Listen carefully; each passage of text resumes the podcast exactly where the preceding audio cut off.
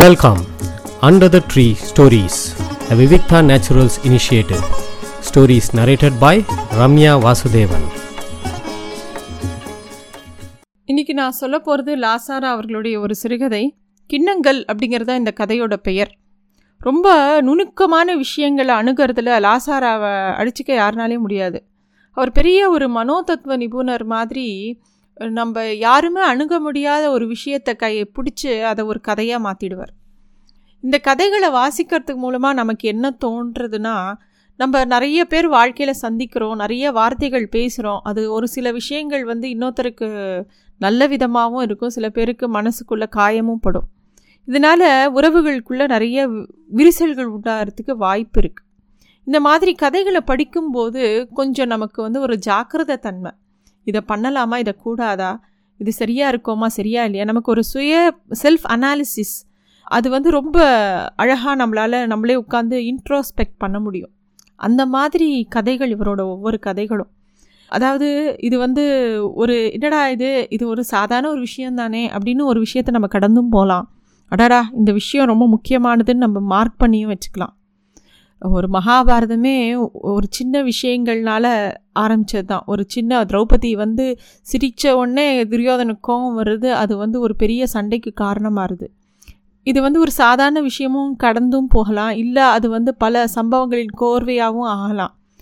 அது மாதிரி இந்த கதைகளை ரொம்ப நுட்பமாக படிக்கிறது அவசியம் அப்படின்னு சொல்கிறேன். அதனால தான் இந்த லாசாராவோட கதைகளை நான் தனியாகவே எடுத்து டாக்குமெண்ட் மாதிரி பண்ணணும்னே நினைக்கிறேன்.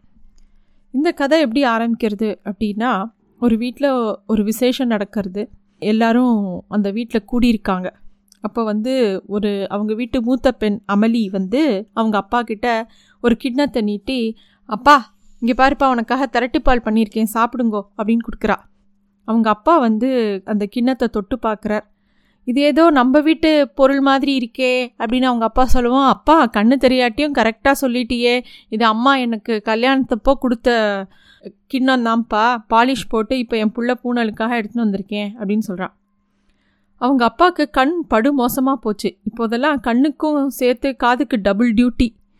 போன வருஷம் வரைக்கும் ஏதோ சுமாராக தெரிஞ்ச கண் இப்போது ரொம்பவே கம்மியாக தான் தெரியறது. ஆனால் அவருக்கு 2 பொண்கள், விமலி அமளி அப்படின்னு 2 பொண்கள். அமளிங்கிறவளோட பிள்ளைக்கு தான் இன்றைக்கி பூனல். அதுக்காக எல்லாரும் கூடியிருக்காங்க. அமளிங்கிறவ மூத்த பொண்ணு, விமலிங்கிறவ 2வது பொண்ணு. விமலி அந்த பூனல் கல்யாணத்துக்கு அவளும் வந்திருக்கா.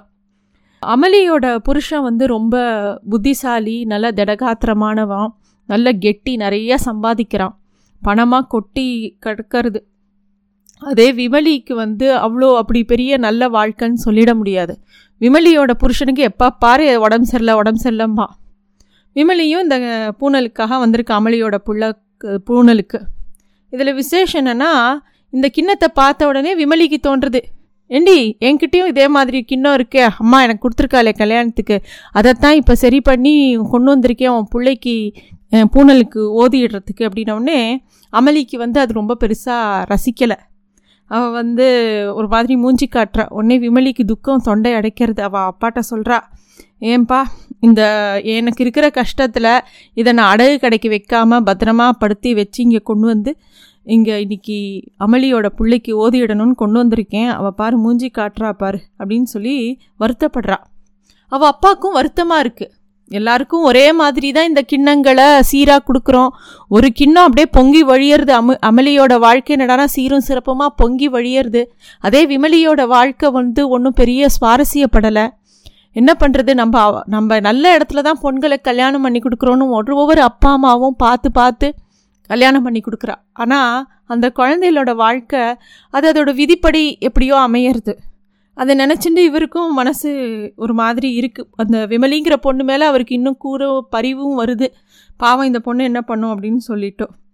ஆனால் இவருக்கு இந்த 2 கிண்ணங்களும் அந்த வீட்டுக்கு வந்த உடனே அவருக்கு ஒரு விஷயம் தோன்றுறது. உடல் கொஞ்சம் பரபரப்பாய்த்தான் இருக்கிறது. இத்தனை வருடங்களுக்கு பின் எந்த செய்தியை வெளிப்படுத்த இக்கிண்ணங்கள் வேலை போல் கூடியிருக்கின்றன? சேதி எதுவோ இன்னும் 1 பாக்கி, 3 கூடினால்தான் வேலையின் சேதியின் முழுமையாகுமோ? அமளி கொடுமைதான் பேசுகிறாள், ஆனால் உண்மையும் தான் பேசுகிறாள். அவளுக்கு கொடுத்த கிண்ணத்தின் வேலை அவளுக்கு அமுத கலசமாய் பொங்கி வழிவானேன். விமலியின் கிண்ணம் பிரம்ம கபாலமாய் குறையவே விளங்குவானேன் அப்படின்னு அவர் யோசிக்கிறார் அந்த கிண்ணங்களை பற்றி. ஆனால் அவருக்கும் மனசுக்குள்ளே ஒரு விஷயம், இந்த கிண்ணங்களை பார்த்தோடனே சில பொருட்களை நம்ம வாழ்க்கையில் பார்த்தோடனே அது பல நினைவுகளை கிளறி விடும். ஏதோ அப்பா சாப்பிட்ட தட்டையோ ஒரு கிண்ணத்தையோ ஒரு டம்ளரையோ பார்த்தா நமக்கே வீட்டில் வந்து ஓ இதுக்கு பின்னாடி ஒரு விஷயம் நமக்கு ஞாபகம் வரும். கடவுள் என்கிறோம் அவனுடைய கசந்த ஆசைகள் என்னென்னவோ. இத்தனை நட்சத்திரங்களை கண்டுவிட்டதால் மனம் மகிழ்ச்சி அடைந்து விடவில்லை. அவள் வீட்டில் அன்றைக்கி வந்து பூனல் கல்யாணத்துக்காக எல்லாரும் கூடியிருக்கா, வீடே சந்தோஷமாக இருக்குது. இருந்தாலும் இவர் மனசுக்குள்ளே ஒரு பெரிய சந்தோஷம் ஒன்றும் இல்லை. அவள் வீட்டில் வந்து பெரிய வீடு, கிராமத்து வீடு, அவள் வீட்டில் தான் வச்சு பூனல் போட போகிறா. அந்த திண்ணையில் எல்லாரும் ஆளுக்கு ஒரு பக்கம் படுத்துட்டுருக்கா. இவரோட மனைவியை காணோம். எங்கே அவரோட மனைவி பேர் கமலின்னு பேர். கமலிங்கிறது அம்மா பேர், பொண்கள் பேர் அமளி விமலி அப்படின்னு பேர். அவர் அப்படியே யோசிக்கிறார். அவரோட அம்மாவோட படத்துக்கு கீழே ஒரு பெரிய குத்துவிளக்கு இருக்குது. அதுக்கு முன்னாடி இந்த ரெண்டு கிண்ணம், அமளி விமலி கொடுத்த அவளுக்கு கொடுத்த கிண்ணமும் அவரோட மனைவியான கமலியோட கிண்ணமும் இருக்குது. படத்தடியில் 3 கிண்ணங்கள் இருக்குது. அவள் அம்மாவோட ஃபோட்டோவை பார்த்தா இன்னும் அவள் அம்மா மூஞ்சியில் கோபம் தெரியறது. இன்னும் அவள் அம்மாவுக்கு யாரையுமே மன்னிக்க முடியல, அது அப்படியே தெரியறது. அமளி விமலியும் எப்போ பாரு சொல்லுவா, ஏன்பா கொஞ்ச நாள் கழித்து நாங்கள் வரும்போது ஏதாவது ஒரு கல்லை காமிச்சு இதுதான் கமலி, இப்படி இதே இங்கே தான் இருந்தா, இப்படி தான் இருந்தான்னு சொன்னால் கூட நம்புறதுக்கு இல்லை, எப்படி அம்மா இப்படி கல்லா போயிட்டா அப்படின்னு சொல்கிறா. அவளை பொறுத்த வரைக்கும் அவள் அம்மா வந்து ரொம்ப பட்டுக்க மாட்டா, எதுலேயுமே ரொம்ப கொண்டாடிக்க மாட்டா. ஒரு மாதிரி உணர்ச்சியற்றவளாக இருக்கிற மாதிரியே அந்த 2 பொண்களுக்கும் அவள் அம்மாவை பற்றி தோன்றுறது. அந்த மாதிரி ஒரு வார்த்தையும் விடுறா. ஆனால் இவருக்கு தான் தெரியும் ஏன் அவரோட மனைவி இப்படி கமலி இறுகி போயிருக்கா அப்படின்னு சொல்லிட்டு. அமளியும் விமலியும் கமலி கல்லாக உறைந்திருப்பவைத்தான் கண்டிக்கிறார்கள். அத்தனை கத்தனை அவள் இருந்த கலகலப்பை அவர்கள் எப்படி அறிவார்கள் அப்படின்னு அவர் யோசிக்கிறார். ஏன்னா அந்த கமலின்ற இவரோட மனைவி வந்து ரொம்ப குதூகலமாக கலகலப்பாக இருந்தவ தான். ஆனால் இந்த குழந்தைகள் பிறக்கிறதுக்கு முன்னாடியே அவளோட பேச்சு அடங்கிடுது. ரொம்ப வைராகியங்கிறது ரொம்ப சில பேருக்கு சின்ன அற்ப விஷயத்தில் டக்குன்னு பிறந்துடும். கமலியோட வைராகியத்துக்கு காரணம் இவரோட கிண்ணங்கள் தான். இந்த கிண்ணங்களால் தான் அவளோட வைராகியம் வந்தது. அதை பற்றி அவர் யோசிக்கிறார். கமலி அமளி விமலி 3 பேரும் சேர்ந்து வெளியில் போனான்னா யாருமே அம்மா பொண்கள்னே சொல்ல மாட்டா. 3 பேரும் ஏதோ சகோதரிகள் மாதிரி தான் இருப்பாள். இந்த கமலிங்கிற இவரோட மனைவி வாசப்படியை தாண்டி 10 வருஷம் ஆயிடுத்து. ரொம்ப பெரிய தபஸ்வினி மாதிரி இருப்பாள். சில சமயம் இவருக்கு தோன்ற ஒரு விஷயம் பற்றி சொல்கிறார். எனக்கு சில சமயம் தோன்றுவதுண்டு, அண்டாவை சொம்பா நிரப்புவது போன்று கமலி தன் தவத்தை தான் அவ்வளவு கடுமையாய் தாக்கும் தன் வீம்பை நாளுக்கு நாள் வருடா வருடம் ஏதோ ஒரு முறையில் பெண்களுக்கு 2 கொடுத்துவிட்டு தனக்கு மீதி கொண்டிருக்கும் கிண்ணத்தால் அளந்து அளந்து தனக்கு பெருக்கிக் கொள்கிறாளோ அப்படின்னு அவருக்கு தோன்றதான். அந்த கிண்ணங்களை பற்றி அவர் பார்த்து யோசிச்சுட்டே இருக்கார். அம்மா கமலி நான் எங்கள் மூவரின் விதிப்பயனை அவரவர் வீதமாய் அளந்துவிட்ட கிண்ணங்களில் ஒன்று அப்படின்னு சொல்லி அவர் யோசிச்சுட்டே இருக்கார். அவள் அம்மா இன்னும் கோபமாக இருக்கிறது அவருக்கு படுறது. அதாவது அவர் வாழ்க்கையில் நடந்த ஒரு விஷயத்தை பற்றி அவர் யோசிக்கிறார். அதாவது இவரோட கல்யாணத்துக்கு போது இவருக்கு கல்யாணம் நிச்சயம் ஆறுது. கல்யாணம் நிச்சயம் ஆகி கல்யாணமும் ஆறுது. கல்யாணம் ஆகி அந்த பொண்ணு கமலி கல்யாணம் ஆகி வாத்துக்கு வரும்போது இவள் அம்மாவுக்கு ரொம்ப சந்தோஷம். இந்த மாதிரி ஒரு மருமகளை தான் அவள் ரொம்ப வருஷமாக எதிர்பார்த்துருந்தா. வலது காலை முன்னாடி எடுத்து வச்சு படியை மிதி அப்படின்னு சொல்கிறா.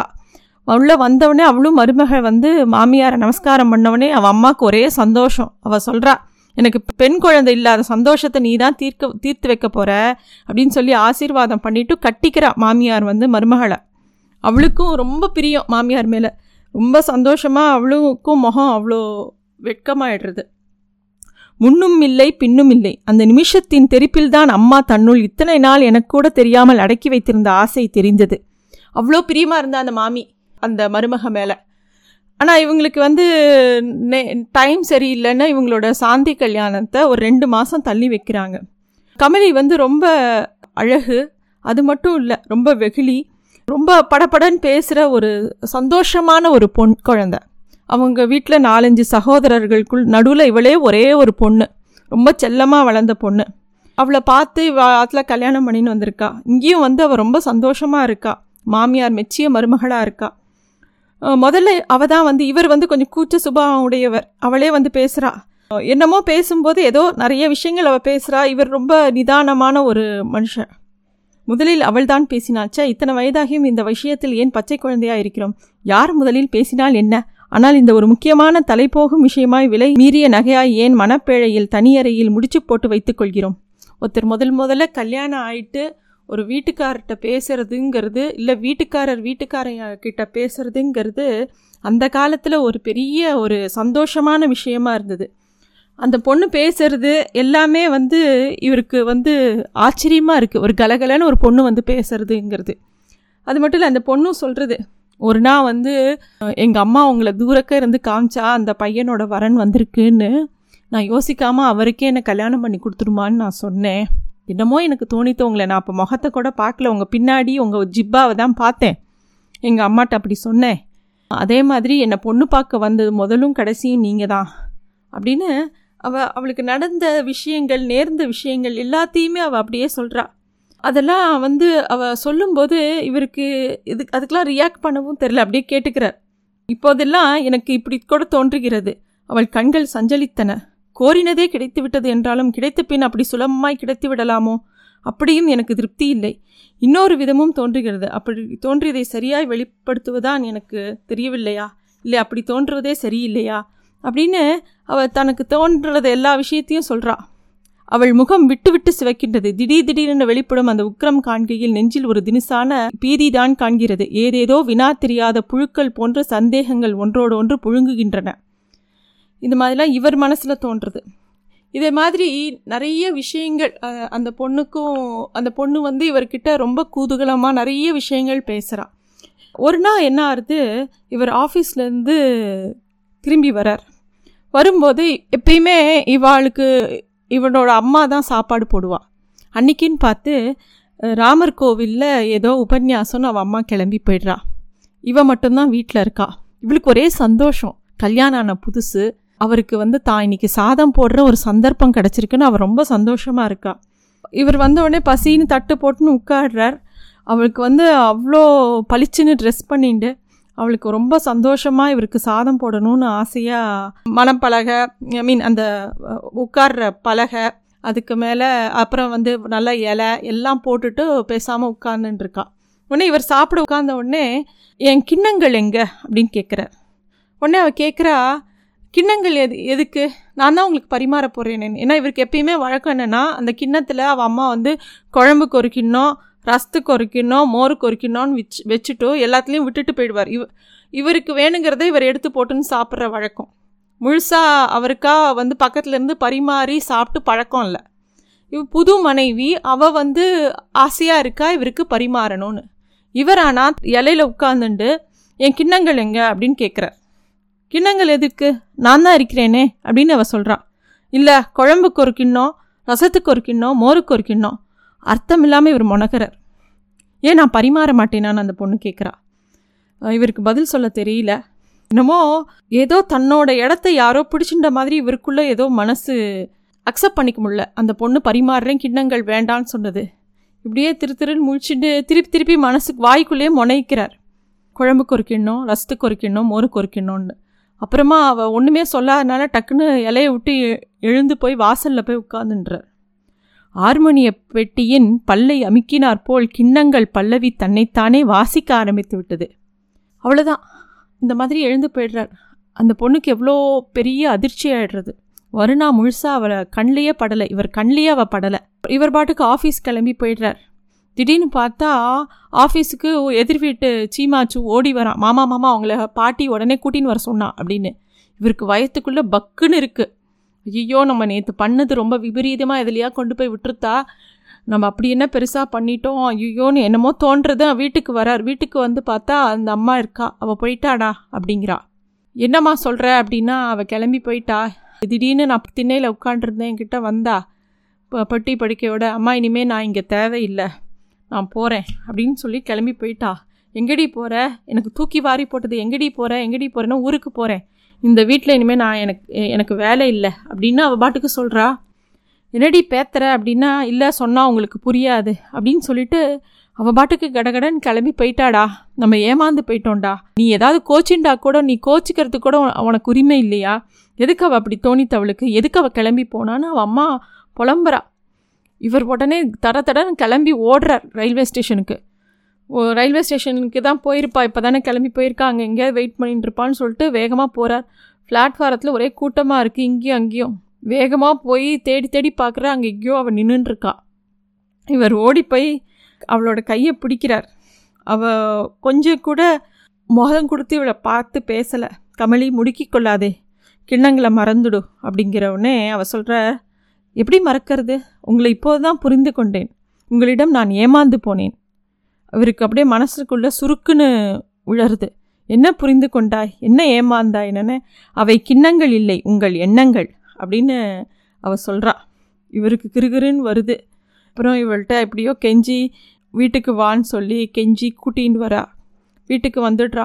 அதுலேருந்து இவளுக்கு எதுவுமே பிடிக்கலை. அவள் ரொம்ப பேசலை, அப்படியே அமைதியாகிடுறா. அதாவது அவளோட பிஹேவியர்லேருந்து அவருக்கு உள்ளுக்குள்ளே இப்போ தான் தோன்றுறது அவரை பற்றி.